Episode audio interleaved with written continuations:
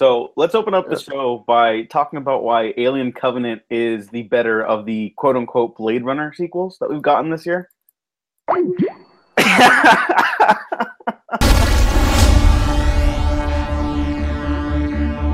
Every leap of civilization was built off the back of slaves. Replicants are the future, but I can only make so many. I had the lock, and he has the key. I think I found him.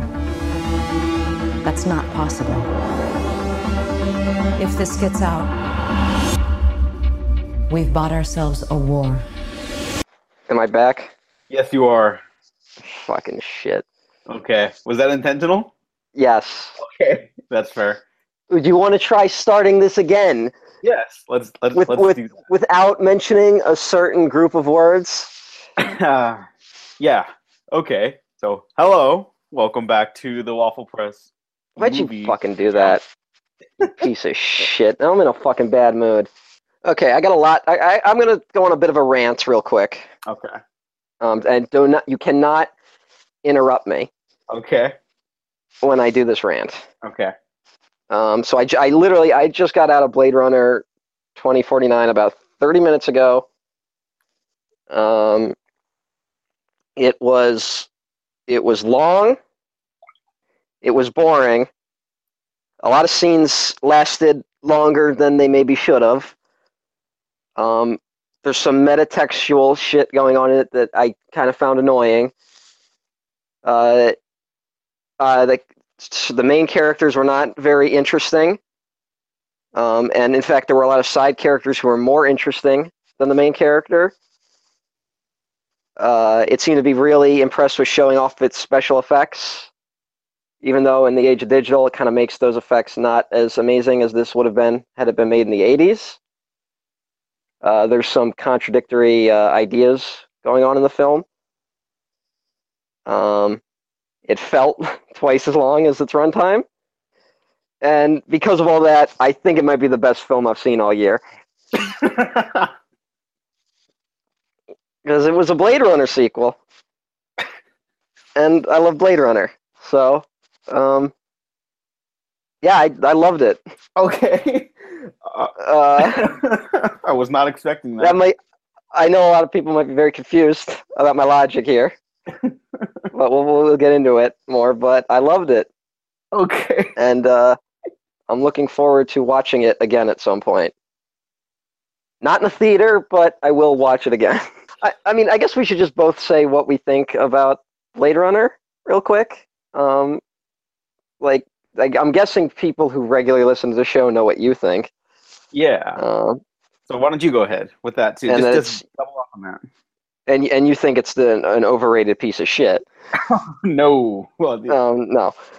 Uh, no, I love the original Blade Runner, and it's a very flawed film, but it's it's got a lot in it that overcomes a lot of the flaws. Like you know, I've heard a lot of complaints about Blade Runner over the years that I think are all entirely valid, and it doesn't stop it from being a great movie in my opinion. Um, closest being is that uh, Harrison Ford kind of rapes the chick in it, but uh, I have a a, a a thing on that. Here, let, let's let's do a mini discussion on the original Blade Runner, and then we'll just devote the rest of this to Blade Runner 2049 because there's a lot Okay. to talk about that. Uh, and we'll pro- and we'll be constantly going back to the original Blade Runner as we talk about Blade Runner 2049 anyway. So yeah, you really can't not talk about both when you're talking about them, mhm. and and not in a way that feels cheap. I would say. yeah, it wasn't um, like that was the thing. This was like a really interesting nostalgia trip, which we've been getting a lot of lately. But it's not, you know, the same as like, you know, going to see The Force Awakens and being like, oh, the Millennium Falcon and all this stuff. It's literally like, wow, we're actually getting another Blade Runner movie. And it really, I mean, it didn't feel like. The thing that was amazing to me about the, the whole movie was that it never felt like it was trying to turn Blade Runner into something it's not, you know? Um, which was my fear when I was reminded at the very beginning that it was a Sony production. Um, so, you know, like this, this very easily could have been turned into like Blade Runners just running down hallways shooting at each other oh my god, for yeah. two hours. I mean, it, like literally, we're um, the same length except just fighting, and it would have been significantly worse. Yeah. Uh, Maybe it would have looked cool still. I mean, he got Roger Deakins, but it wouldn't have been this. Yeah, well, I mean, I, I don't think this is going to sound really weird, but I don't think looking great is like a major accomplishment in this day and age. I would agree. Because a lot of people, you know, do a great job at making great looking movies these days, including movies that are just awful. So you can make a movie that looks like Blade. There's a lot of movies out there that look like Blade Runner, and they're not Blade Runner. So, um, and we don't really remember those movies too often. Yeah, that, that that's true. Uh, but I would toss in that asterisk. This year, I think for the most part, even the big budget movies, they all they all have a nice look to them, you know. And even like movies that have been like awful, I'm like, yeah, you know what? They look like uh, a legitimate movie production. But then like a year ago, it was like bad. Specifically, Yeah. the big budget stuff. They looked flat, and they were shot awfully, and everything looked We like had those- concrete. We had those big budget movies all come out really quickly that looked like they had all been rushed, like you know, like the Fantastic Four reboot. And you'd get like scenes in it that like were really well done, the special effects mixed with scenes that looked like they were shot in someone's backyard. Yeah. and so but I, I this year i have been really impressed i mean i would like just I, there was a preview for geostorm before uh the new blade runner i saw and uh i was kind of amazed at how good the effects looked in geostorm um such a dumb movie idea but hey which I will be watching in IMAX with a group of friends, hopefully. I haven't convinced anybody to join me besides our friend Patrick Campbell over from Real Film Chatter. So, well yeah. good luck with that Thanks. We're going to have i a will couple be beers. i will be sitting at home Oh, I can't wait. Um, but let, let's let's talk about the original Blade Runner now. Um, Uh, all right. What what version did you first see? The first version I saw was actually the director's cut. So here's a story. Uh, I mentioned it before. I had a appendicitis, right, and I was I was bedridden for a week. You know, on That's how Houdini died. You know. really. Yeah, appendicitis. Oh shit! Sorry, dude. Um, and uh, I had a bunch of iTunes gift money from Christmas because I got appendicitis like a couple weeks after Christmas. It was like in January, and I was like, oh, I'll buy some movies. You know, I hear that Blade Runner is pretty good, and this is right around the time I'm really getting into movies, like hardcore, like reading a bunch of film criticism online and everything. Um, before you find out everyone's just a fucking creep, and then um, and then I watched. We're looking at you, Harry Knowles. Fucker. Stop sending me messages. and oh, so, I'm sorry. Fuck that guy. Yeah. Fuck that Um, guy. um, and so I watched Blade Runner, and I was pretty in and out of it for like about a week after appendicitis. I, for whatever reason, I wasn't like healing properly or whatever, and um, and I just I felt like I had watched like a fever dream, and I was like, whoa, Mm. like that made me like feel something. I'm gonna watch that again. So that I just watched it like continuously throughout the week. I have like a stack of movies I was gonna watch while while I was recuperating, and then I just kept watching Blade Runner. And I couldn't explain why I liked it, but I liked the way it made me feel. I like the texture of the world. I like the melancholy. And then, you know, as they go on and on, then you find out about theatrical cut. I'm like, oh, I wonder what's different. and I was like, oh, oh, oh boy, that that voiceover does it no favors. So, yeah, that was my first little little experience with Blade Runner. yeah. That's a that's an interesting way to be introduced to Blade Runner. How about you?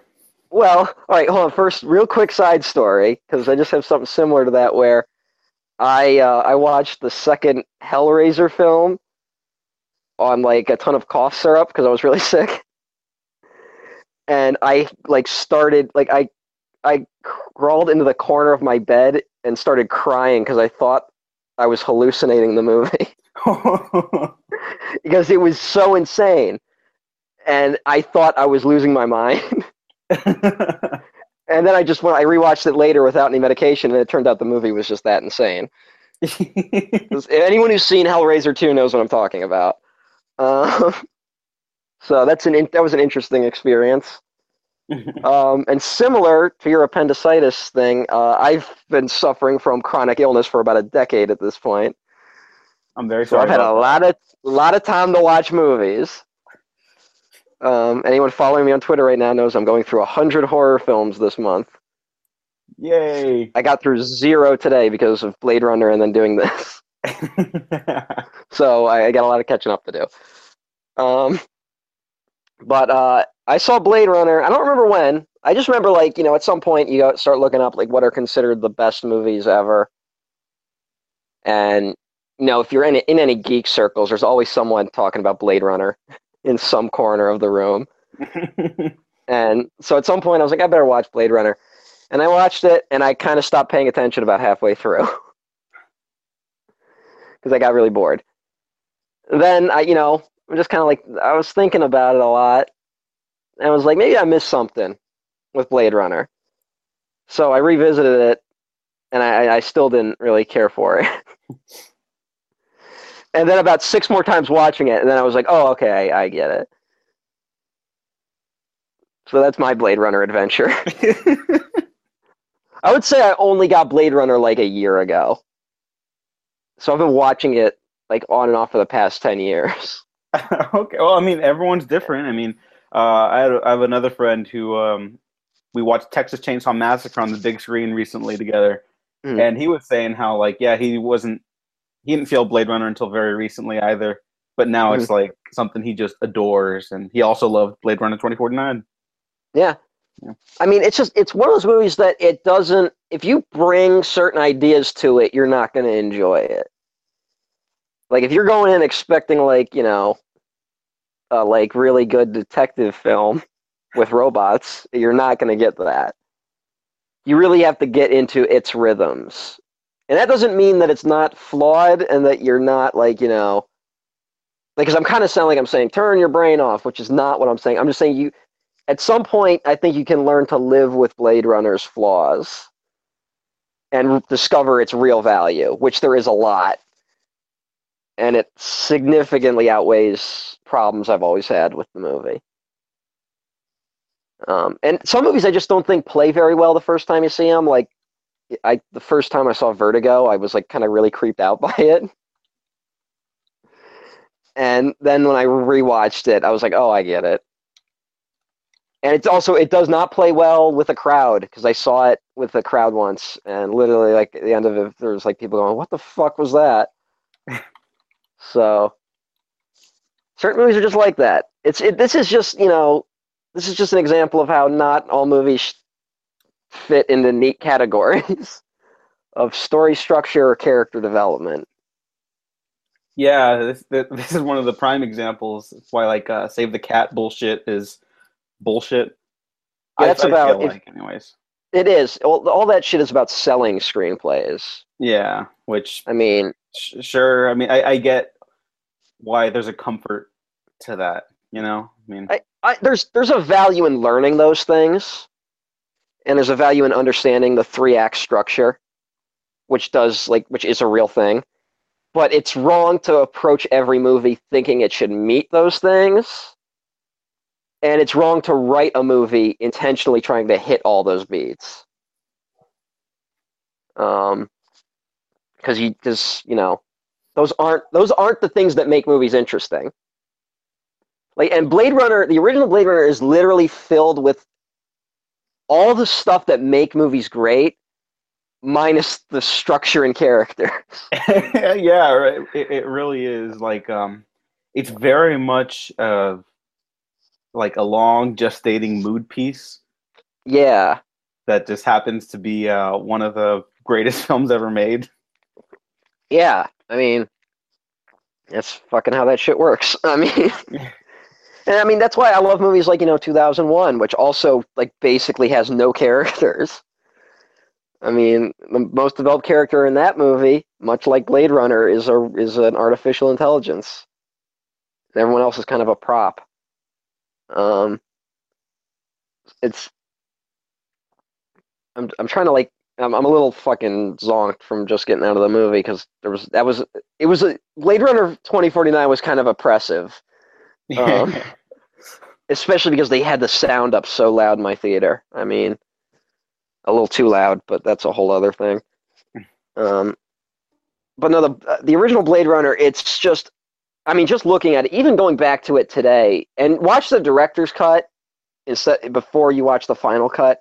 Anyone out there who hasn't bothered and for some reason is listening to this, because the the the director's cut leaves in a lot of the flaws that just happen to a movie that ages over the years. Final cut cleans it up a little bit, and I got nothing against doing that as long as you preserve the original version. And uh, I think it's important to watch Blade Runner with its flaws because it still looks amazing. Even the not cleaned up version of Blade Runner looks pretty fucking amazing for its time. You know, I actually, uh, Uh, minus some of the cleanup stuff, and one shot in particular at the end I want to talk about. Uh, I prefer the director's cut. Something about the colorization in the final cut, I I, I don't think it Yeah. looks that nice. Uh, I like the colors in the director's cut, but uh, the way they clean up like the sky and um, some of the background stuff, it, it looks fucking awesome on Blu-ray. Mhm. And the shot when I guess spoilers for the original Blade Runner and 2049 for the rest of this, uh, when after the Tears in the Rain monologue, and Roy lets the dove fly away, and the dove flies into the clouds. In the director's cut, they just shot it like in the back of some warehouse, and it doesn't look good. It's just like, Mhm. oh wow, there's Yeah. like no cloud. It's Just okay, that's it. And then the final cut, it's like this gorgeous, like Yeah, yeah. like an impressionist painting with the dove flying away, and it's just like that quality is so vast and like, oh my god. Um, but like besides that, I, I prefer the director's cut, Yeah, yeah. which is an odd thing to hear, I guess. I get. I I don't know. I think people tend to agree. Um, I don't know. Blade Runner fans can be a little weird Yeah, because it's like a movie that has like seven cuts. Yeah. Um, which is, uh, I think one of the reasons why Blade Runner twenty forty nine was never really gonna make that much money. Some people are like, "How did this happen?" And I'm like, "Well, no one knows this movie exists outside of film circles.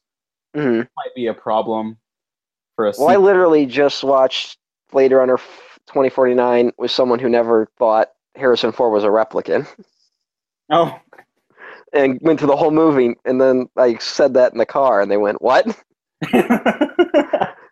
And that person loved the movie, so I don't know what to say about that, but um, because that's always a weird thing about you know the original Blade. There's a lot of debate still, even even with 2049 out. There's always going to be that debate about whether or not Deckard's a replicant, um, and whether or not it was intended by Ridley Scott, which I don't think matters, but yeah. because Ridley Scott.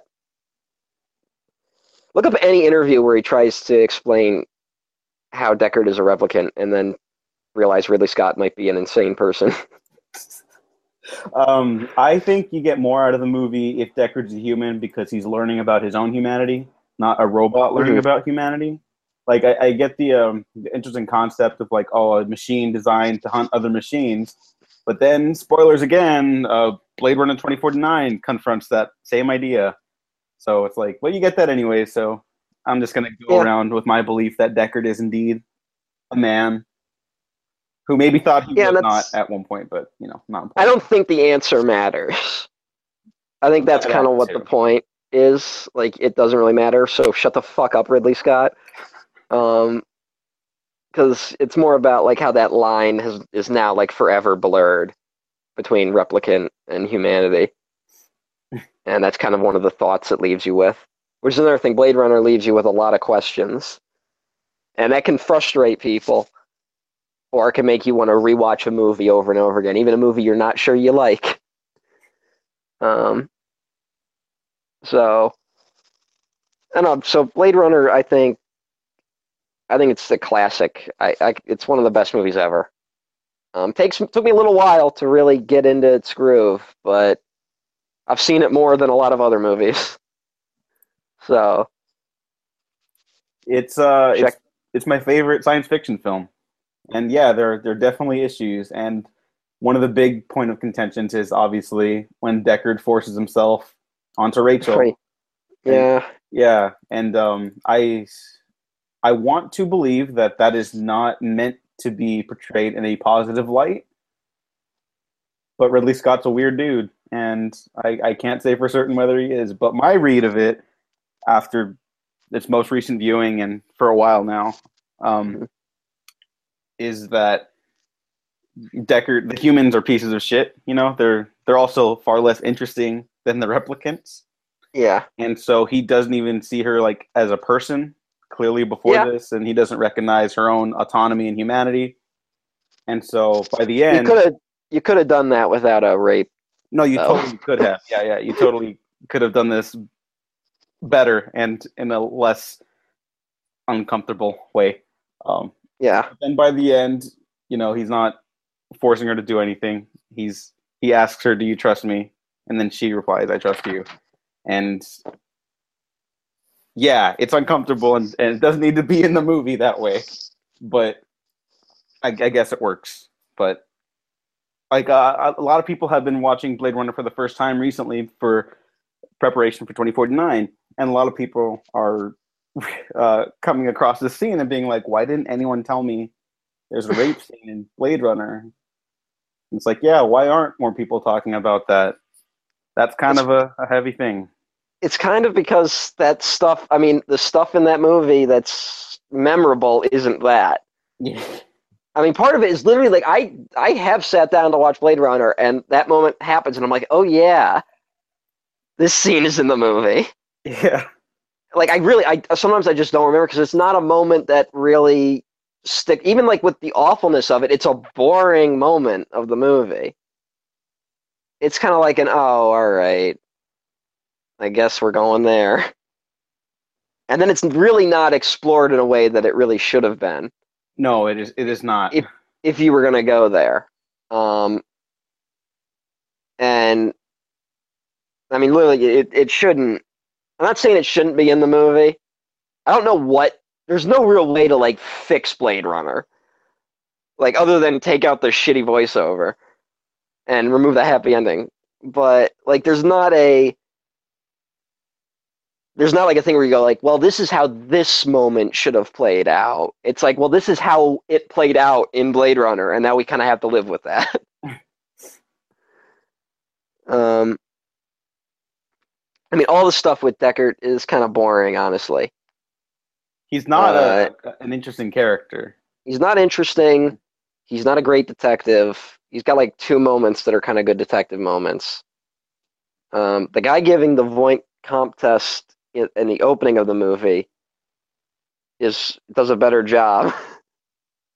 in my opinion, that scene like is really intense, partly because of that actor's performance. Um, and uh, and just let- here's something that's like I think kind of the opening of Blade Runner. I think kind of sums up all my feelings about it because you have that really great scene where they give the Voight-Kampff test, and it just it's kind of getting intense, and you don't totally know what's going on because they don't explain exactly what, but you can piece it together. Um, and then at the very end, you know, I'll tell you about my mother, and he shoots the guy, and then there's a really awkward cut to the to the city, and you're like, "What the fuck was that?" And every time I watch the movie, that edit like specifically takes me out of the movie for like a second. Like, do do you feel that too? Like, it's a really bad cut. It's you know what? It's a very jarring cut. I don't know if I define it as bad, but you know, I hadn't seen a movie like that by that point when I first saw it, and so I was just like, "This is different. I better, I better settle in." Oh, whoa! And um, It's just- It, it just feels like the last scene didn't even end. And then we're in the middle of a scene that hardly began. It's just, it's a very odd cut. Yeah, odd. And maybe I- I would definitely call it odd. maybe it's intentionally jarring but still i mean that's kind of how i it, it's it might be intentional but it's still jarring yeah. and that's blade runner to me there's a lot of weird stuff in it that i i just recognize as weird and i just know i can live with it though yeah, like is it intentional? Is it not? I don't know, but I, I it's working for me.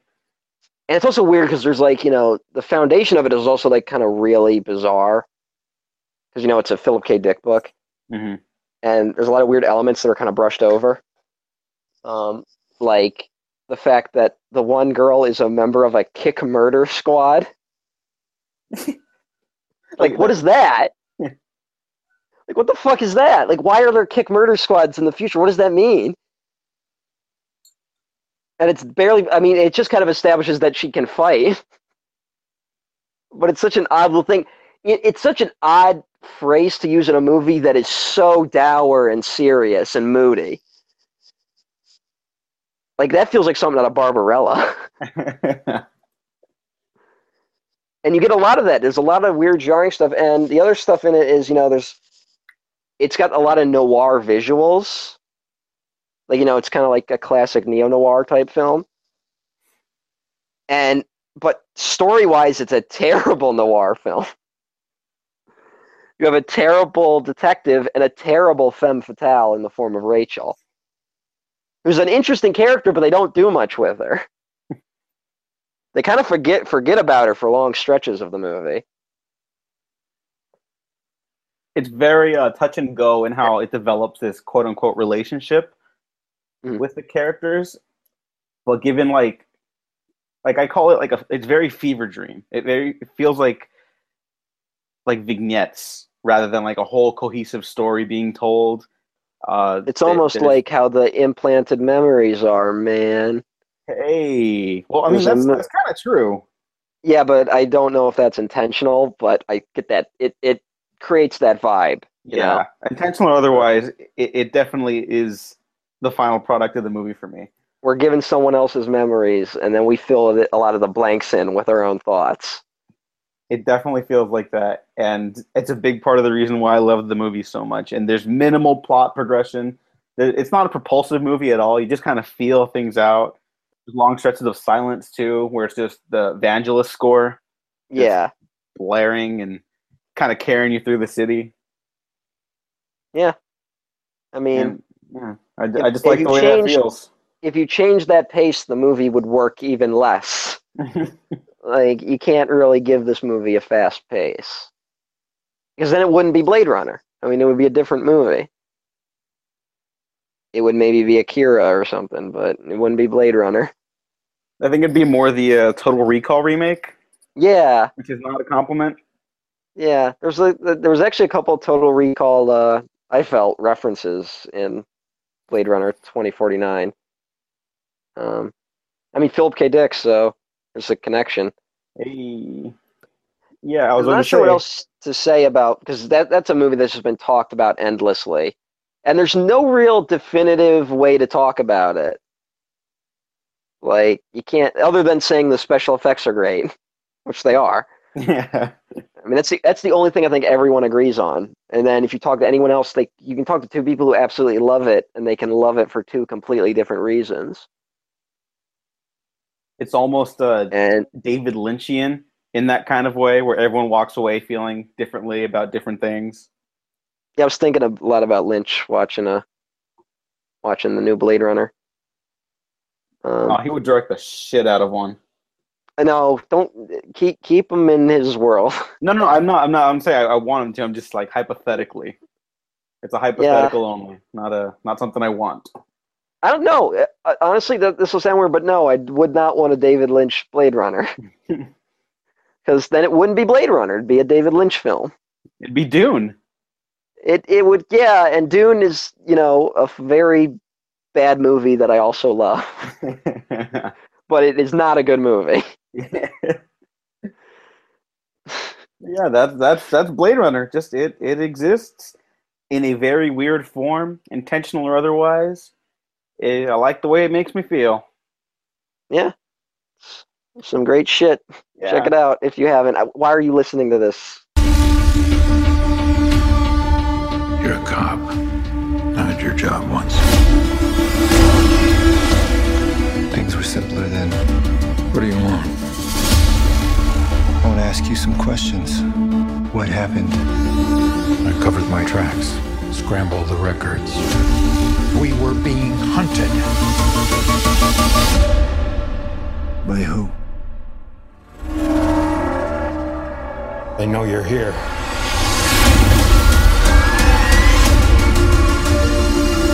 You do not know what pain is yet. You will learn. Bring it to me.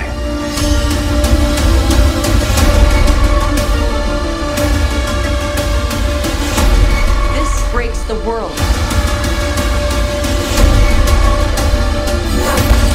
We have to go. I'm coming with you.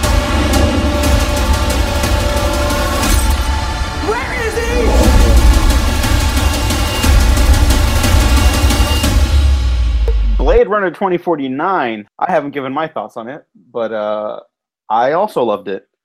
Mostly. Yeah. Mostly. Um, there, there's some some issues here and there, obviously. Uh, but I'm on the flip side of you with the the central character. I love Officer K. I I, I legitimately adore this character. He's just a very He's- sad little robot boy who wants He's to be He's more real. interesting than Harrison Ford ever was Yeah, um, by far. in the original. But there's a couple characters floating around Ryan Gosling's character that I just found more interesting. You it's not like necessarily that he, Jared he Leto? isn't.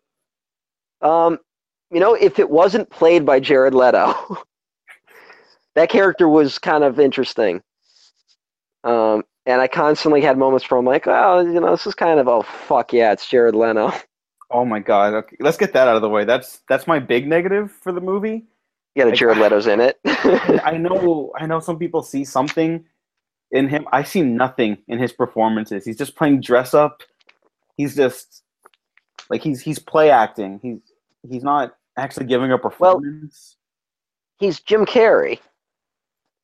Uh, Jim Carrey, whenever you watch him in a movie, you can tell he is trying his hardest. And that's not a good thing. Because you shouldn't be, it should look effortless. That, actors are supposed to make really difficult things look effortless. And Jared Leto is actively trying to show you how hard he's trying to act. And with every delivery, it's like, this is dialogue. And I mean, you're like, yeah, thanks, buddy. And it's just not good, you know? I mean, I just thought the, the character, the visual of that character was interesting. And uh, even though he looked like Jesus, um, which is, you know, a little like, hey, yeah, he's got a God complex, whatever. Um, but I like the blind element with his little eyes floating around the room. yeah, I would have liked that more if like. I guess they don't need to do that much more with it, but uh, it's just such, the character's such a bust for me because of Leto's performance. And I Yeah, don't know if but I that, I, don't know if that's fair, but that's what I came away with. Well, in a weird way, I thought it worked because of Leto's bad performance. Because, like, Jared Leto's a horrible asshole. And his character in this movie's a horrible asshole. And he's, but he's trying not to be. And he doesn't see himself as a horrible asshole. And it, it, you get that vibe in the movie. Like, it really feels like, you know, how Steve Jobs kind of presented himself. you know i mean steve jobs we have for everyone knows steve jobs was a horrible horrible person and in every interview though he's like your grandfather kinda he's like hey you know i just had a dream and i just i made it happen on whimsy and i was changing the world and i helped in the meantime i helped found pixar because i believed in their philosophy and that story about me yelling at John Lasseter totally didn't happen. um, and you know, it kind of worked in a weird way for me. Um, but it, I also I just love this idea that Jared Leto keeps getting cast in big movies and then he's in them for like two minutes. Oh my god, this is my favorite new trope. Like this is a Yeah. great trend. Continue it. Like keep hiring him, but like film all these scenes that you know you're gonna cut. Being like like you know you're talking to him and you're like, oh yeah, he's that this guy he's central to the plot, and then you're covering up the phone so you can hide your laughter. Oh, he thinks you we're gonna what give him a big part. you know what scene I genuinely loved with him though? Um, what? With him and when he meets Deckard. And it's like it's very clearly inspired by like Heat, where it's constantly shifting between the two of their talking, and depending on who is uh, in control of the conversation, the lighting kind of warps around them. Then the faces get darker, and then someone else starts talking when they're in charge, and then the lighting fades away on their face when someone else is in charge. And I thought that was that was pretty that was pretty good stuff. Uh, Deakins and Villeneuve do the heavy lifting on that, but Yeah. Leto's in it. So I'll, Well, no, I I'll- like I. sure. I think Leto, the set they kept Leto on, has more character than he does. Oh yeah, that thing is gorgeous. It was great. The two the two sets he appears on in the movie are both more interesting than him. But that's that could be said about a lot of things in this movie because you're kind of just like every other scene you're like wow, and just looking at it you're thinking about a lot of stuff. At least I was. Yeah, I, I thought about the world more so than the characters in this one, uh, for the most part. But uh, specifically with Leto, and I was actually surprised. Um, who's the actress who plays Lieutenant Joshi? Uh, Oh, uh, yeah, Robin Wright. Thank you. Yeah, Robin Wright, great actress who has really nothing here. Also, So she had a couple moments. she she's good, but I mean the the character also feels. I I don't get it. Well, Maybe yeah, a she's kind of the. I don't know, but she's kind of like the M. Emmett Walsh of the original. I mean, like you know, M. Emmett Walsh when he calls Deckard in, kind of has like a weird kind of way he's talking to him, Mhm. And it's like this weird, like you're like, there's this unspokenness between both of them, and like. Emmett Walsh is almost kind of getting pleasure out of sending Deckard on this horrible mission, and there's kind of like that weird unspokenness between her and Gosling that I think I'll I'll pick up more on when I rewatch it.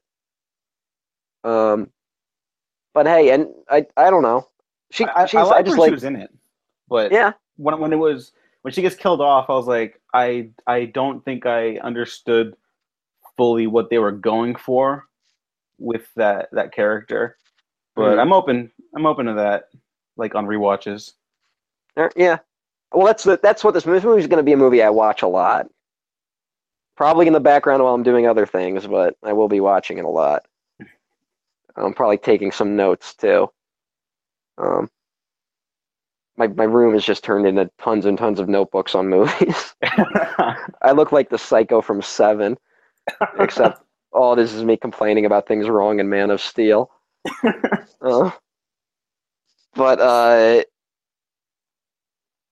there was a lot of good actresses in this movie who kind of get relegated to weird places. Um, I think there's probably a couple problems with uh, how the women are all portrayed in this movie. Um, yeah. because they're all kind of they're all objects hmm uh, literally.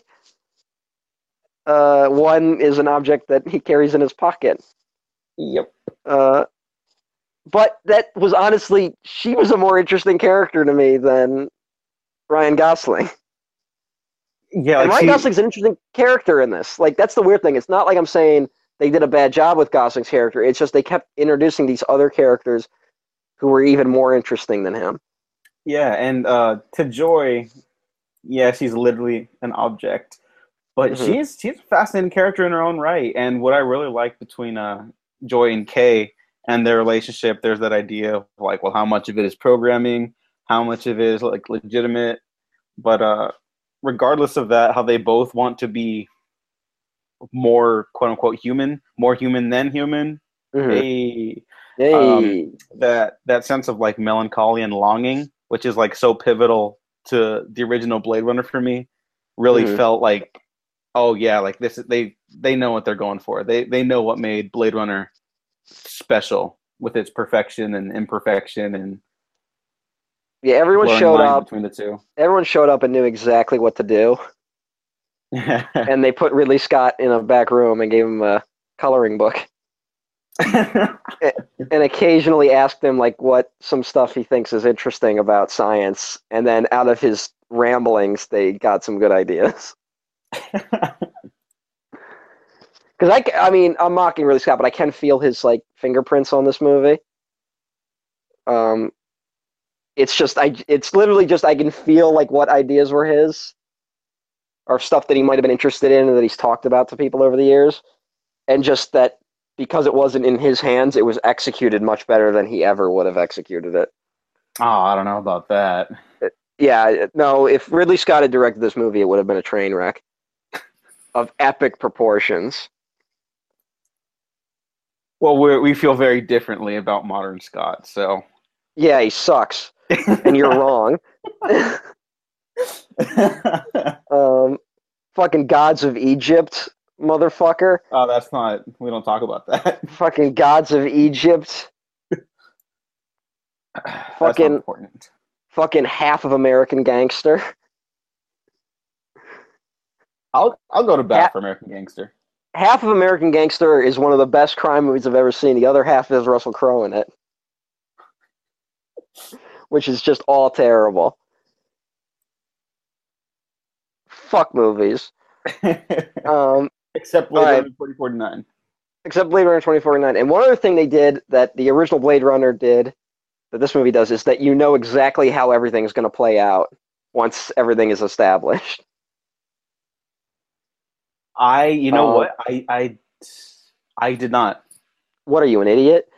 Yeah, I'm sorry, I'm just Uh, fucking with you. everything with K, I, I legitimately had no idea until the very end, where the third act is finally set up. Everything after Las Vegas, there you, you see how it's going to play out. Well, all right. The only thing for me was all right. So, how do you pronounce the director's name? I always fuck it up. Denis Villeneuve. Denis Villeneuve. Sorry. Um, is a guy I have such mixed feelings on him, but I've kind of come around to him. Um, because the first movie I ever saw of his was Prisoners, and I I hated Prisoners I, I don't like it either. Thank you with a being with a passion. I mean, like I literally walked out of that movie like that was one of the worst movies I've ever seen. And I've tried rewatching it now, even like with like res- the respect I've gained for him over the years. I've rewatched Prisoners and it hasn't gotten any better. Um, but you know, he did Arrival last year, uh, which kind of blew me away. Um, the first half of Sicario was really good. Uh, Enemy was pretty damn good. Like he's gotten bet progressively better in my eyes over the years, but I still don't really know what to make of him. This movie might be the moment where I'm like, all right, he's actually good. Um, but I mean, I'm honestly probably not going to know until I rewatch this movie a few more times. Uh, but for me, like, cause the moment that there, it the the idea that Rachel had a child, she had a baby. The moment that idea was mentioned, I was like, oh no. And I was like, please don't have Ryan Gosling be that baby. And thankfully, I knew in the back of my head because there's, you know, the whole thing about the memories of replicants are based on real memories. Which it, it turns out that's only true in the original movie. Since then, that practice has been outlawed. Um, but we are later told that yes, his memory is in, he has this memory that connects him to this uh, baby that they know was born. Um, and it turns out that yes, that is a, a real memory, but it might not be his. And I was I was basically the whole movie just hoping it wasn't going to be his memory, and I was very afraid that it was going to end up being that oh no, he was his son. But thankfully, that ended up not being the case. Do you think the movie still would have worked if he had been? No, I don't think so either. Um, honestly, that was a mo- honestly because the moment the idea of a child is introduced, the first place I went was like, okay, Go- Gosling's the son, and that's the least interesting thing to do. And for the movie to string me along, because the mo- whole movie, like, it's stringing you along, but I'm literally just waiting to get answers I feel like I already know. And the only one I wasn't like 100% sure on was whether or not he was the son or if he was the clone. And thankfully, he's the clone of that child. He's the, the replicant. Um, I didn't see the twist coming that it was the girl until it was, you know, kind of established that it's definitely a girl. Like once it was like it's a girl and she exists and we've kept her hid, and I'm like, oh, okay, then it's that girl. Okay, yeah, like, Um, but that's like all the way at the beginning of the third act.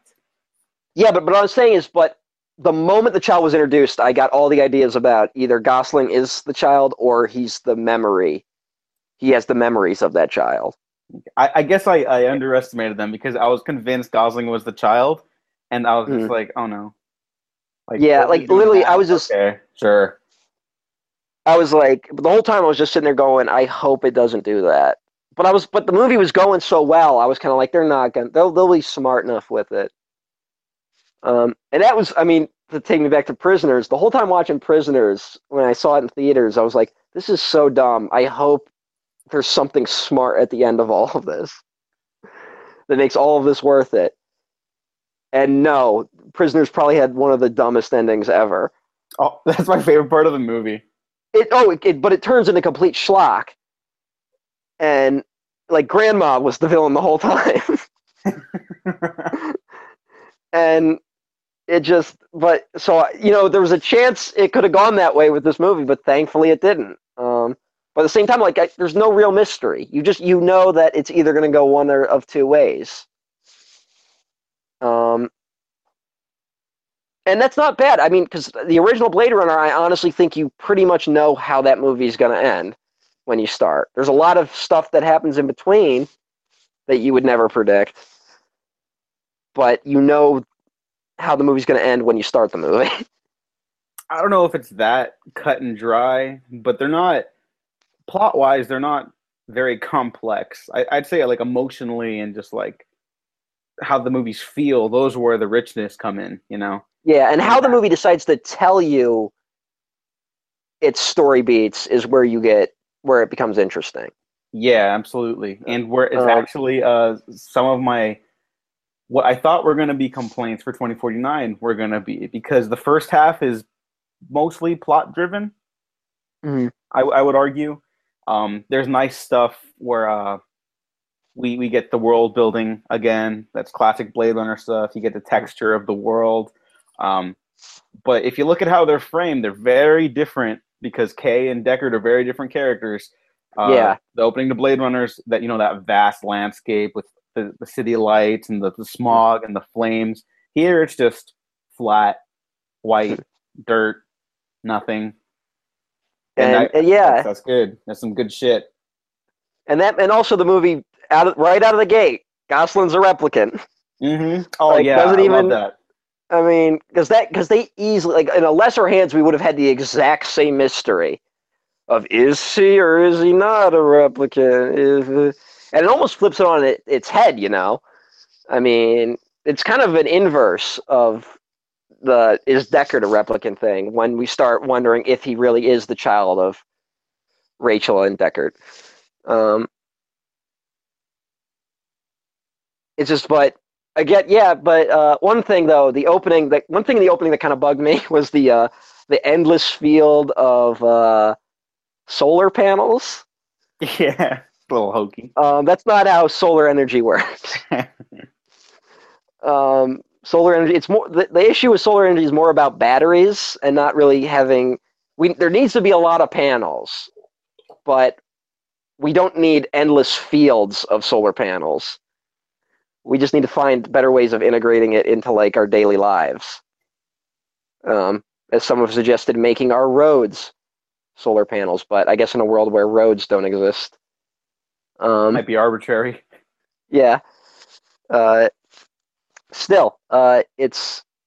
But after that, I loved it. Like all the all the landscape shots totally worked, especially that huge wall. Um, oh my keeping- god, that thing is which- amazing. which was just like wow. Um, Oh, there's and that the one fact that- shot. Oh, no, go ahead. Well, the one thing that was also really great about this movie, with its like landscape shots, is that it kept the same type of perspective we would have gotten in the original Blade Runner. Like, like every now and then it goes outside of it. and We get a little faster paced stuff, but it it sticks to the constraints the original film had that were more out of the the original film had because they couldn't show those effects in any other way. Now we live in an age where you can show every anything you want can appear on the screen. And but they made a very conscious decision to keep the camera in you know very like tight places at times or places that felt like you know you were looking at models at times but you know, they weren't models they're digital shots Yeah, and uh, initially that was kind of bugging me because I like the free flowing nature of the first Blade Runner a lot, and I, I still think I, I still love that movie far more than I love this one. Mhm. If it all just uh, preference, where um Mhm. you know you're just spending time in that world and you're feeling the environment. You know, it's so tangible and there's like this grimy texture to it all. And this one doesn't have that in the same sense, but it's exploring different things and the Mhm. environments are different. Like we've already seen vast portions of LA. The first Blade Runner is just in the the damp, murky streets of Neo Los Angeles. This goes to San Diego, which I love, is literally just a giant dumpster in Yeah. the future. um, that seems And- to be ruled by the lord Humungus yeah, that, that shit's hilarious. Um, and uh, because K is a replicant, his worldview is more constricted, and he's more confined to the narrow hallways of like the LAPD. He doesn't talk to people. He goes home and he has a a, a digital girlfriend.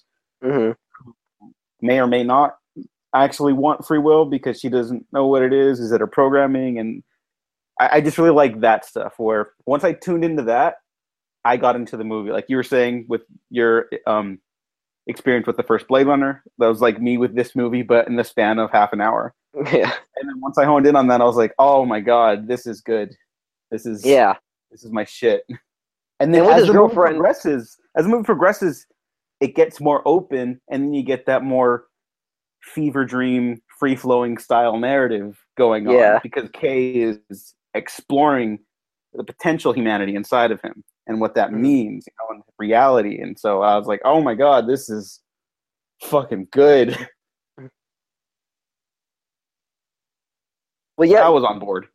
and you also have the really it was just once gosling starts to fall apart like halfway through um, was when i kind of really started falling in love with it because it was just really interesting to see a character who was really kind of fine with not having free will i mean that's kind of what he's living in beforehand and then he suddenly has his whole world turned upside down and he realizes he's not what he thought he was this whole time that was just like that was just really fun. I'm gonna really enjoy revisiting it because there's I, I I'm not a guy who picks up on every little detail when I watch a movie the first time. So it's gonna take me a long time to really get to the heart of what's going on with Gosling, but it was still fun to explore. Yeah, it, it really was. Uh, and something else I think worth noting is that uh, it's very similar to Thief. In the original, uh, Michael Mann's original first film, Thief, you don't see the tops of buildings. You just see skyscrapers, and it's almost like uh, designed like a prison. That's what he was going for, and how they framed Chicago in that film. In the original Blade Runner, you, you see them going on tops of rooftops a lot and exploring a lot of scenery in LA in Blade Runner 2049, you don't see a lot of tops of buildings. It's very confined pillars, very much Well, like a, prison in itself. Well, there's there are scenes where we do go above the buildings. Very few, And- though. No, but we go above them, but then we're almost always immediately shown that there's another taller building. Mm-hmm.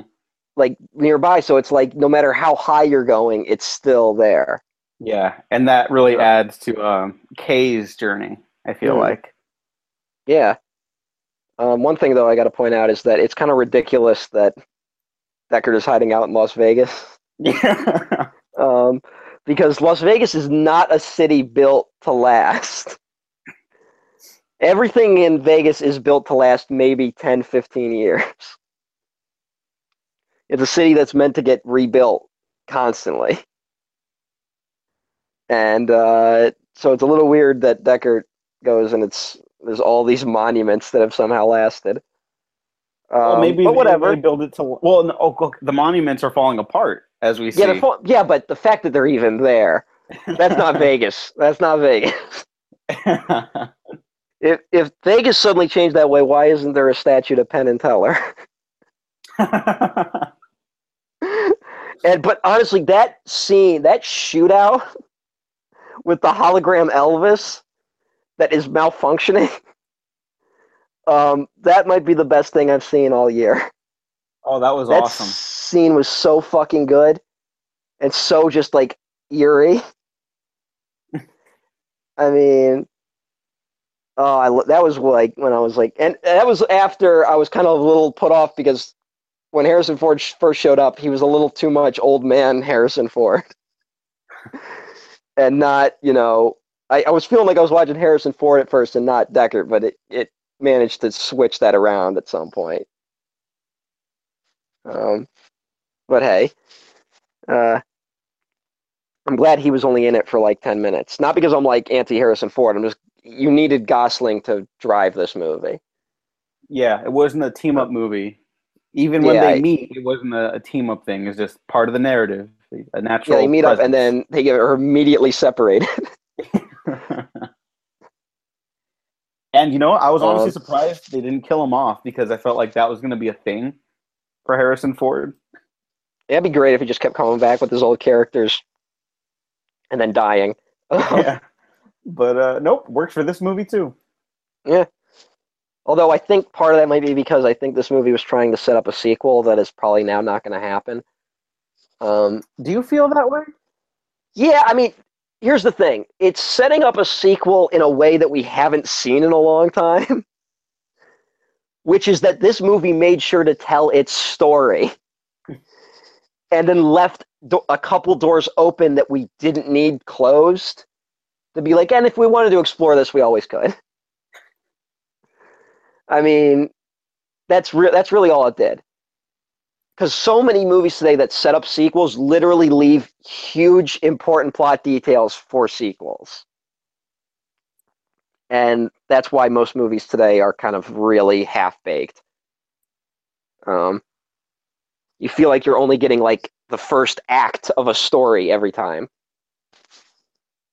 I mean, that's the fucked up thing about Marvel for me lately is that every movie of theirs I've seen, it feels like I bar- we barely get out of the first act and then it's like, all right, come next year. um, but this movie, it tells its story, and then, but then it's like, yeah, and then the rebellion's coming, and we're going to overthrow everything, and the people will finally be free. But that doesn't matter. like, we don't need to see that in this movie. In fact, it's probably, I, I'm honestly glad we're probably not going to get a sequel to it. Um, this was fine by me, but I know that Sony did not greenlight this movie without thinking they were starting another franchise. Oh, that's fucking hilarious. I didn't even like consider that because it's Sony. It's like, Yeah. all right, one of the best reviewed films of the year, maybe one of the best reviewed movies of all time, but uh, it's, it's a box office bomb, so it doesn't matter. This is the only property they've rebooted that's worked, and it's the movie that's not going to make any money. It'll make its money back, but it's not going to be a hit. you think so? It's, I think it'll make its money back because it'll probably be bigger overseas. It'll probably be huge in Japan. Not that like that can really carry a movie, but I think it'll make. I think it'll break even, and then it'll be like, well, it didn't make enough. And then Sony will say they lost money so they can get a tax write off. I mean, that's that's Hollywood. Yeah. Um, that's Sony Hollywood. Um, and even then, like, I mean, they fucking they were probably happy that one of the most iconic shots in science fiction also featured a Coca Cola logo, because that was a good excuse for them to have the Sony logo everywhere in this movie. yeah, I caught that, and I was like, of course. Like, I mean, like, I can't complain about it. because that's that's Blade Runner. Mhm. Blade Runner had those logos. The Atari logo showing up was a little, eh, but uh, the Pan thought it was Am logo funny. shows up. The Pan Am logo logo shows up, and Pan America hasn't existed for about twenty years. So that was interesting.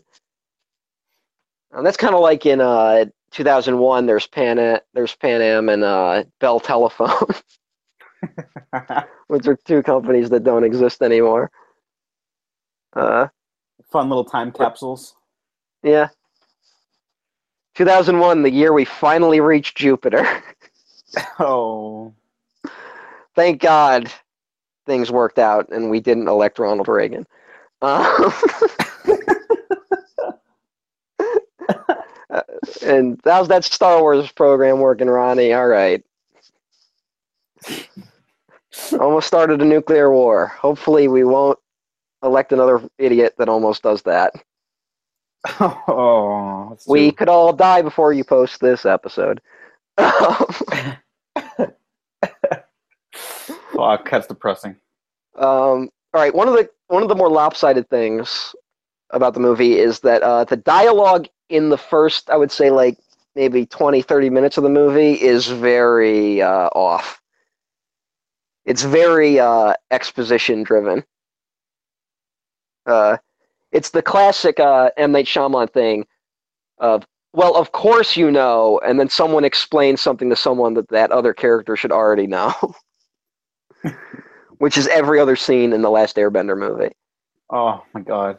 Um, like you know, there's the scene where the guy's like, "Oh, you remember the blackout? The blackout that destroyed all our information? You know, the blackout that destroyed everything? The blackout?" and then Gosling's like, "Yes, I know about the blackout. The blackout that destroyed everything." and you're like, "Yeah, like that was a little off. That was like at the moments in the beginning where I was kind of like not digging it." And then, but it it stopped that fairly quickly. Um, there's a couple more moments like it, but not as egregious as that. Yeah, yeah, I, I would I would agree. Um, but I I would also say that that worked for me in the long run as well because, like I said, like the the plot focused first half, maybe first third even. Um, Mm. Once it starts kicking in with the the ideas and the, the character driven narrative, where it really starts opening up, um, it all just flows for me. Well, Like, here's that- something. Here's something about this movie that I think is kind of similar to the original Blade Runner in a way. Um, the the main plot of this movie, the MacGuffin, essentially, is that a replicant has had a child. Correct. Yep. That's the least interesting thing about the movie. and you wouldn't think that. That seems like a pretty big deal. It's a big deal for everyone in the world, but of all the ideas in this movie, that's the one I'm thinking about the least, having walked out of the movie. I'm thinking more about hologram Frank Sinatra than that child. And, you know, I just think I think that's a lot of what Blade the, the main story of Blade Runner isn't really the most inter- isn't is the least interesting thing about it. And I think if you can live with that, you'll love the movie. And I don't get why people can't live with that. Um, it's not like Blade Runner is like this. It's not like Blade Runner is a prequel to an, another important science fiction film that really needed to have well-established characters and a story that made fucking a lick of sense. Um, Oh, and dialogue that didn't make you want to shoot your brains out. Um, Well, we can talk about someone in this, that. if someone in this movie had started talking about sand, I would have fucking put two barrels in my mouth. but then they, they make you Um, ask, like, what even is sand? Like, is that relative to the something about existence? Is it only coarse because I'm programmed to think it is?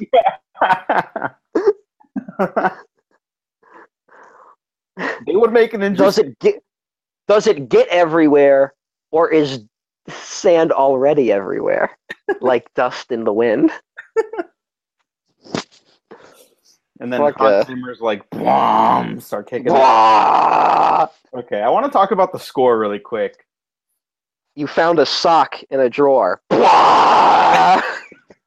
Uh, I will say, I think when the score works, it works at like, like swoosh, like. Nothing but net. And then other times, it is a Hans Zimmer score when he stretched a little too thin. And I, I, I wish he, he hadn't been the one to score it. And I would have really liked to have heard what Jóhann Jóhannsson had come up with. Yeah, How do you but feel? um, I don't know. I think the score was the best comedic sidekick in recent film history. Oh. He was like Costello to Gosling's Abbott. Uh, I mean, it, it. I don't know. I I liked the score, but I was kind of laughing at it because it really did come in at moments that made you go like, like, like, of course. like, big moment has just happened. like, literally, like every couple of minutes, that would happen. You know who would have done a really good uh, score for this movie? Daft Punk. Yeah, maybe. I I think the Tron Legacy stuff's really underrated. That that's an incredible score. Yeah, they had to, they had they had the misfortune of getting attached to a very underwhelming movie. I'll agree to disagree, but um, I I think those those guys are are excellent musicians, and I, I would have loved to have heard what they could do with this. hmm But uh, again, when when it works, like there's this image of a when Kay and Joi go to San Diego, and he's like, "Want to go for a ride?" And then it cuts to the dam, and there's like release of water, and then there's like this this synth that just kicks off, and you're like, "Whoa!" I was like, "Oh yeah, I'm in a Blade Runner sequel. That's right. I forgot." And it just like I felt like I was floating for a second in the theater. You know, I didn't get any real emotional reaction like that. Oh wow! Yeah, I never really got that emotional during the movie, but it still might be my favorite movie of the year. Um, I know I'm saying this though, but I know there was one moment where I was feeling really emotional, and now I cannot remember what that moment was. Um, which is odd. I don't think I've ever had that happen. Was it the Cowboy Bebop ending? No, Okay, was not the Cowboy Bebop ending. okay, because that's what that totally is. We can agree on that, right? Yeah, I guess. I was thinking of Drive. Oh, okay. I mean, because uh, Gosling, and I was thinking of real human being. Oh, that totally would have worked in this movie. yeah, yeah. Fucking get what's his fuck to do this movie, and then have cannibals in it for some reason. Neon Demon's amazing. The Neon Demon, the Neon Demon is amazing, and the best part about it is I know exactly what moment people started booing at it.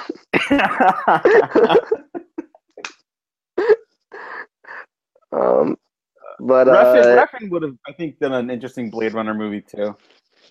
Yeah, I think it would have been more of a Refn movie than a Blade Runner movie, though. Hmm. Um, which is fine. I mean, I love Refn. It's just I I didn't expect to get another Blade Runner movie, honestly. Like there, I had this weird thing about this movie because I love Blade Runner, but I was not excited about this movie at all. Um, even with everyone like going this weekend, like, oh my god, it's amazing. Um, I wasn't like going like because I never I've mentioned before on the show I never needed another Blade Runner movie. Like I never felt the need for it. Mostly because I was honestly not expecting it. But what I got was another Blade Runner movie, and it made me realize that this is a type of movie that really doesn't happen too often. And it's a movie that is going to probably influence people a lot over the next 10 years. Um, I honestly think it'll end up being as influential as the original Blade Runner. I, I think I can already say that, having only watched it this one time. Whoa, that's that's a bold statement. I like that you made it. I know it is. I mean, well, Blade. It's got a tough look. I mean, the only problem is Blade Runner basically invented cyberpunk, so it's probably not going to do that. But the one thing is, this is going to be the movie everyone points to it as predicting a lot of future technology. because a lot of the stuff that I think was showcased in this is not too far off.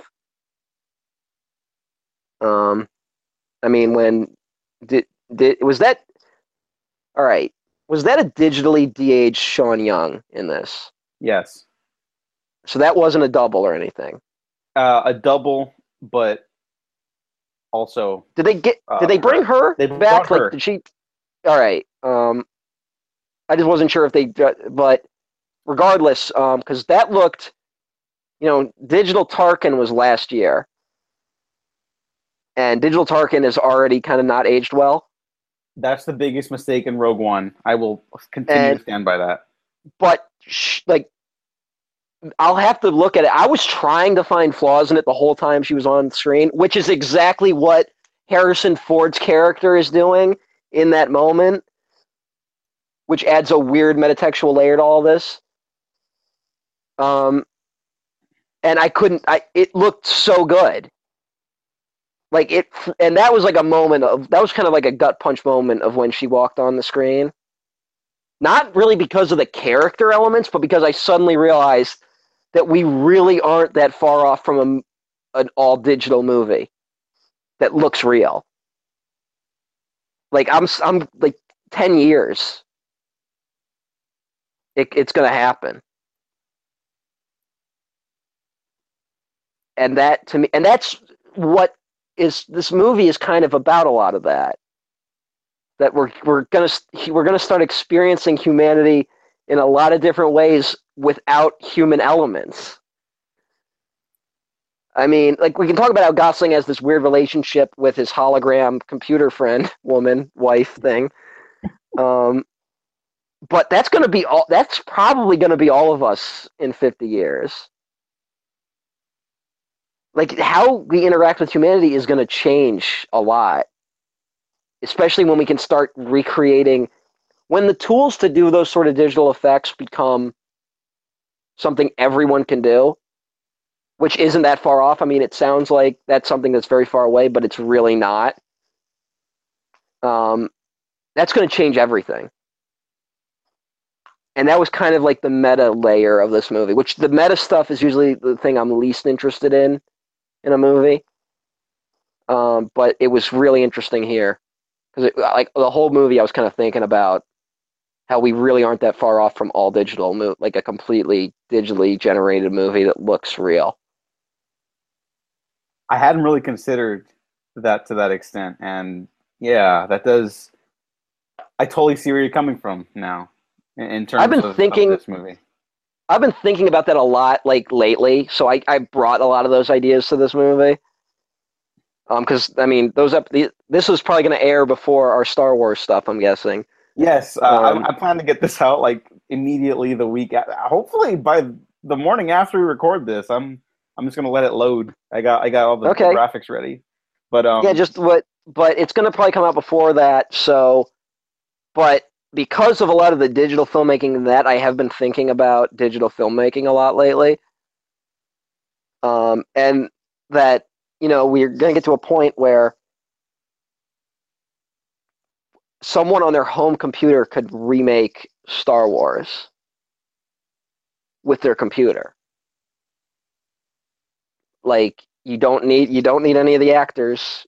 You don't need any of the sets. You can digitally make everything and it'll look real. And it'll sound real. And then you're going to start getting people who can make their own versions of Star Wars. And so then you're going to start seeing all sorts of weird if as as so long as copyright dies, which is something that needs to happen. Um but we're we're about to enter a really weird future if Trump doesn't get us all killed. And it's it's it's it's freakish. It's it's very. I mean, there's a lot of melancholy in this movie, as you know, and there's a lot of weirdness in how relationships are in the future because it it really would change everything if we could all have digital friends that are programmed to be our friends. I mean, her kind of touched on this a little Mhm. bit. Um, and uh, but it's not that far away.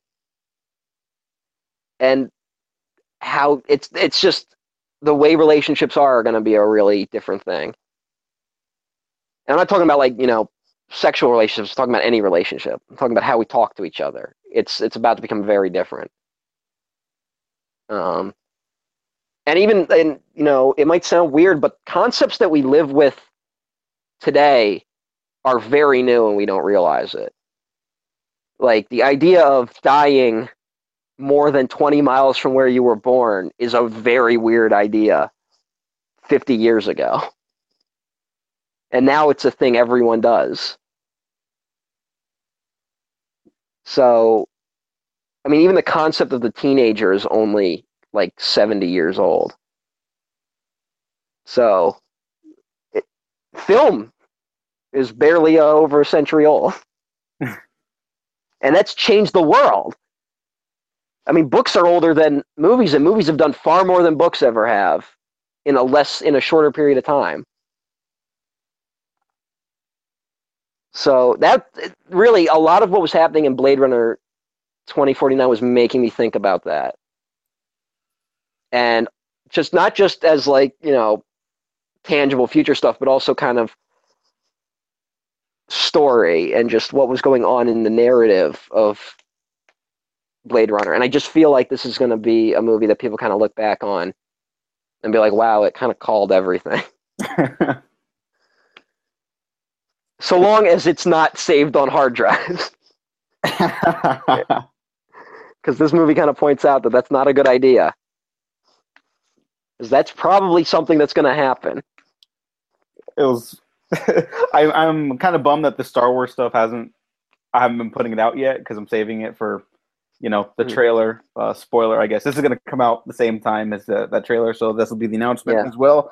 Um, but yeah, because in our Attack of the Clones, we talk about that that whole digital transfer, the digital degradation. Yeah. the it's gonna be quality. fucking yeah and i mean and also i'm put putting my money down now uh, youtube will be gone within 10 years Fuck. R.I.P. to all these. Catch us Yeah. on SoundCloud. I'm only yeah i'm just saying youtube's not making it into the next decade i mean not making it through the next decade it'll make it to the next decade but um, unless it radically changes and if it does it won't be youtube anymore um, we've just been shown enough evidence that the youtube model doesn't work so We're talking about YouTube Red. Um, no, I'm not talking about YouTube Red. I'm talking about YouTube. Um, the idea of just anyone uploading video. Uh, it's not whatever comes next. You're gonna have to pay money to upload videos to it. That's the only way it can work.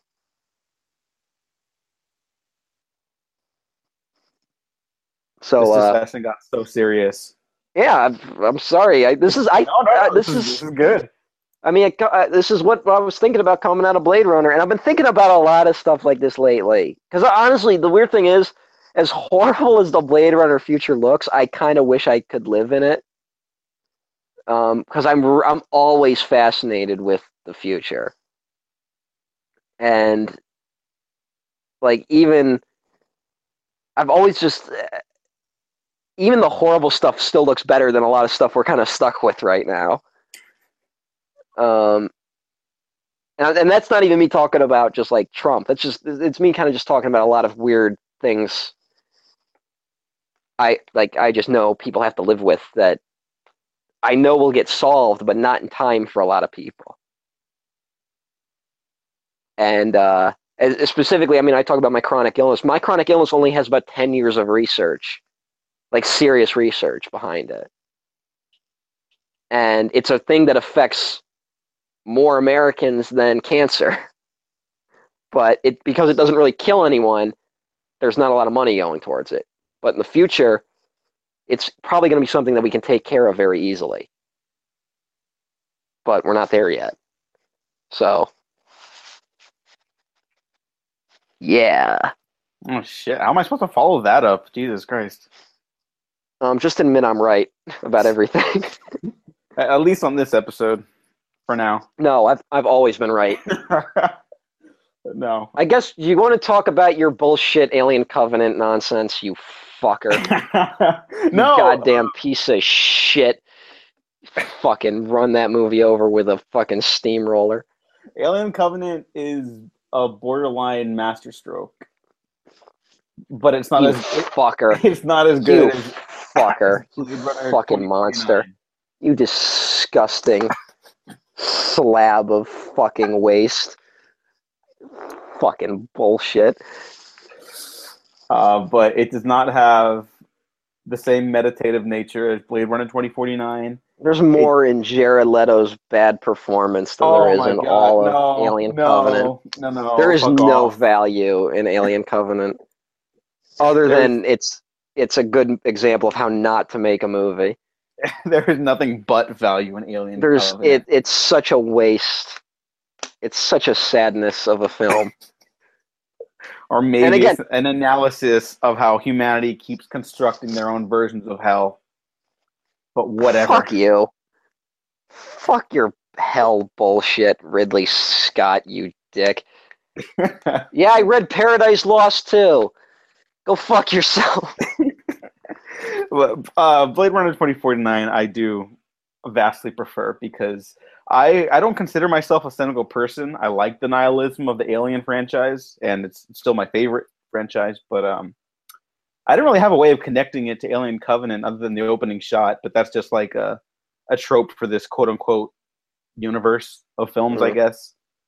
They're not in the that. same universe. No, they're not. But it's fun to talk about. I think. Keep keep the wall up. Yeah. Build that wall. Build the wall. No, no, no.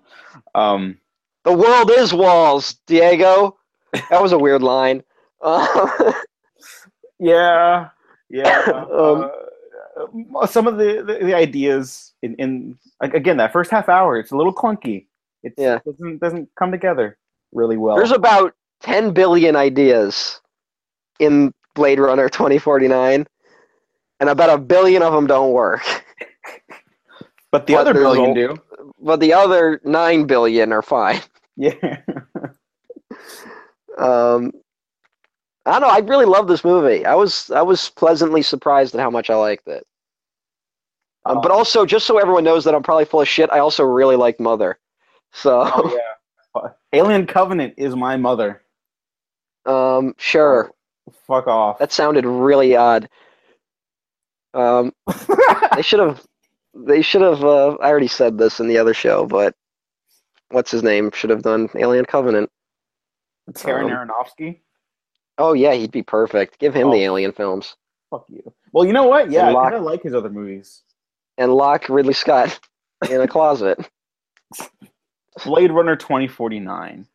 Blade Runner 2049 is on the opposite end of the bell curve of Alien Covenant and is the best movie. um, Uh, I loved it. I was so happy. I was not expecting. I really had zero expectations for it, which might be why I'm having such a positive response. And I was actually maybe. fairly pessimistic about it. Um, but it's a movie I know flaws and all, which I I'm guessing I haven't even noticed the biggest flaws of it. I'm guessing there are plot holes in this movie that I could drive fucking a boat through, but it doesn't matter because I think I'm still going to be revisiting this movie. It's not going to be a movie I revisit trying to like it. It's a movie that I've accepted that it's probably got problems, but I am willing to live with those problems for the other things that are in it. As am I. Uh, the last thing I want to talk about really quick is the ending, because this is when, uh, well, for me, I think I've talked about on the show too. Uh, a movie that pulls off a good ending, more often than not, that becomes my favorite part of the movie because it's like that final cherry on top, that little control S save, you know, like done. Like that is the final little message you want to send out with your movie. And because of the, the the narrative of this movie being about Kay's journey to find his own humanity, and you know, like questioning whether robots have souls or replicants have souls, and then early on in the movie, um, Robin Wright tells him like, "Oh, well, you've been getting along fine without one, a soul, you know, whatever." And then uh, I think at the end there, Kay, in his journey to reunite Deckard and his half replicant, half human daughter, that he found his soul. not just through that, but like the the entire events of the movie and how he learned to to be human by not just because he sacrificed himself, but putting needs of others before his own. Uh, that that selflessness, I think, is is very human defining, and I found that very touching. I didn't get like too emotional or anything. It didn't like choke me up, but I I really love this character a lot, and that just really blew me away. That this movie exists in this form in this day and age, because it's almost three hours long, and that they allowed this movie to end the way it did, with Ryan Gosling dying on the steps, Hmm. realizing that his existence did have a purpose and mattered, even if it didn't matter to anybody else. And I thought that was cool. I like the part where the lady punched the dude from Mulholland Drive and shattered his skull.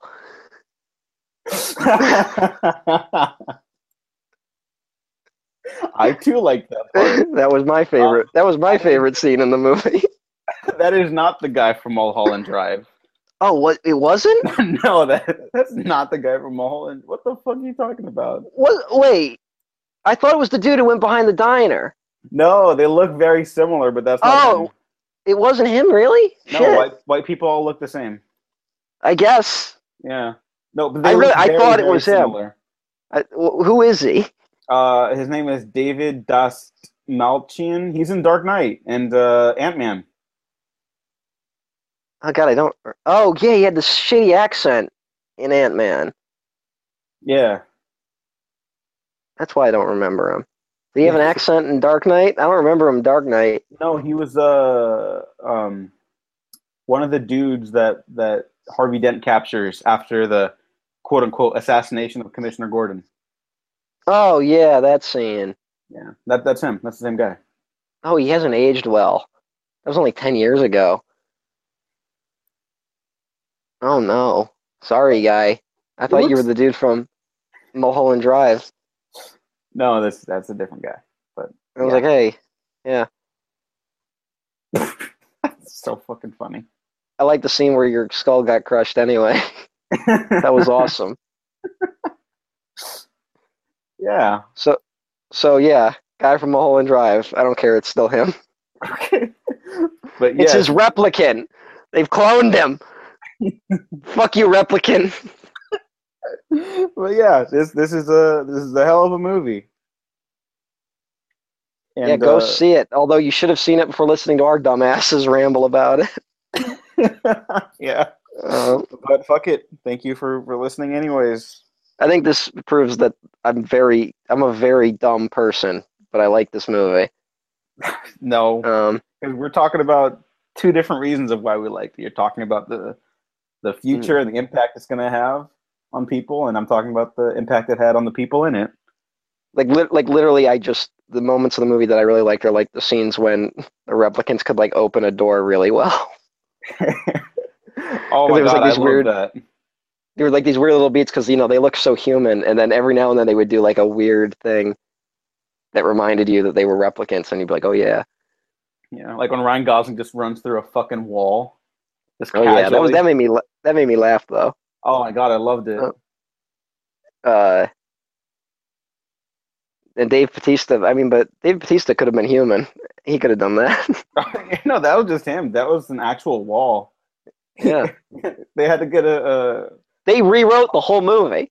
Ryan Gosling wasn't meant to be a replicant originally, but because he got thrown through the wall by Dave Bautista, they had to take they, they had to rewrite it. oh shit! So, so thank you, Dave Bautista, for saving Blade Runner 2049. Yeah. Um, before we wrap up, I also want to say his lines. That line, uh, "You've never seen a miracle." That's a that's a hokey ass line. But damn it, Dave Bautista will sell anything because that man is a, a what very the fuck? How hardworking actor. How is he that good at delivering weird lines? You know what? I have no idea, but my God, he can act. He can act. he, he can, which is interesting. Um, I hope to see him have a really interesting career because so far he's popping up in movies I don't expect him to. Yeah, I'm, I'm very happy for him. He's my favorite Guardian of the Galaxy, and he's he's a highlight in movies like this. Still, And one other thing about lines in the movie, uh, Harrison Ford said something about cheese. He was quoting, uh, what was he quoting again? uh, Tale of Two Cities, I think. No, I think he was, uh, I thought it was Treasure Island. Treasure Island. What the fuck? Yes, Did that I- one. I- It's Treasure Island. I totally blanked. I was like, what the fuck? I've never read Treasure Island. Oh, And- okay, it's good. Um, and I was like, what the fuck? That was like a weird, because that's like the first line. You've been wait the whole movie. You're waiting for Harrison Ford, and he mentions cheese. And then I thought of uh, the cheese stands alone. then I thought of I Am the Cheese, which is a terrible book. So, good would night, you everyone. recommend Blade Runner 2049? I would recommend Blade Runner 2049. I would also recommend burning every copy of I Am the Cheese you find. Seriously, fuck that movie. Okay. Fuck that book. It's a shitty movie too. They made it into a movie that's somehow even worse. Oh my god. They made me read it in high school. I'm so angry about that book. It's that Robert Cormier fucker who also wrote The Chocolate War, which was another shitty book. Fucking hated that guy. God damn it. I too would recommend Blade Runner 2049.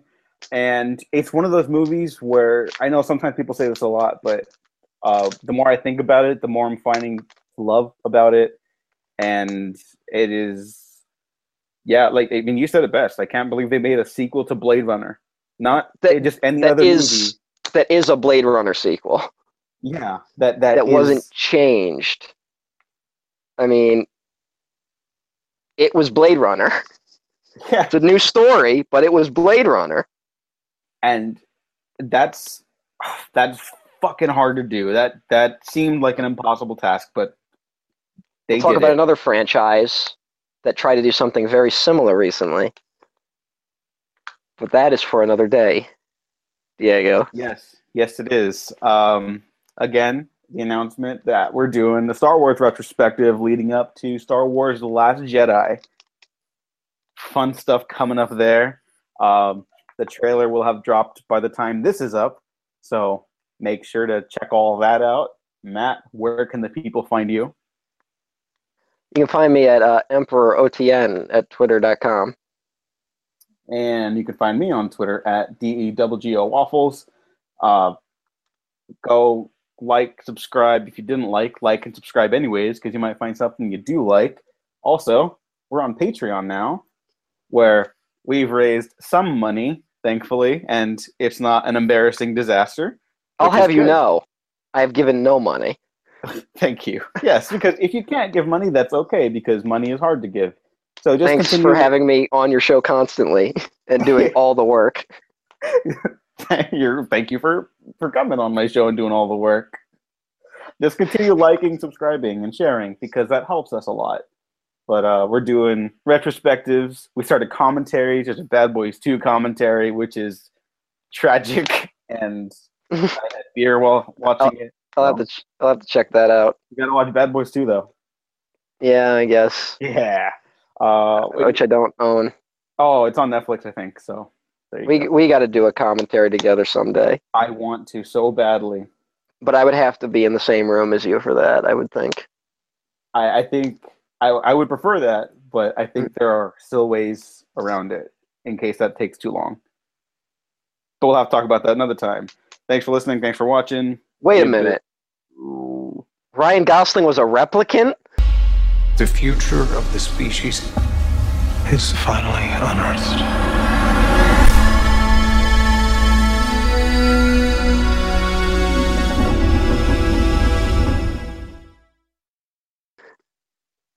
We've been professionally unprofessional.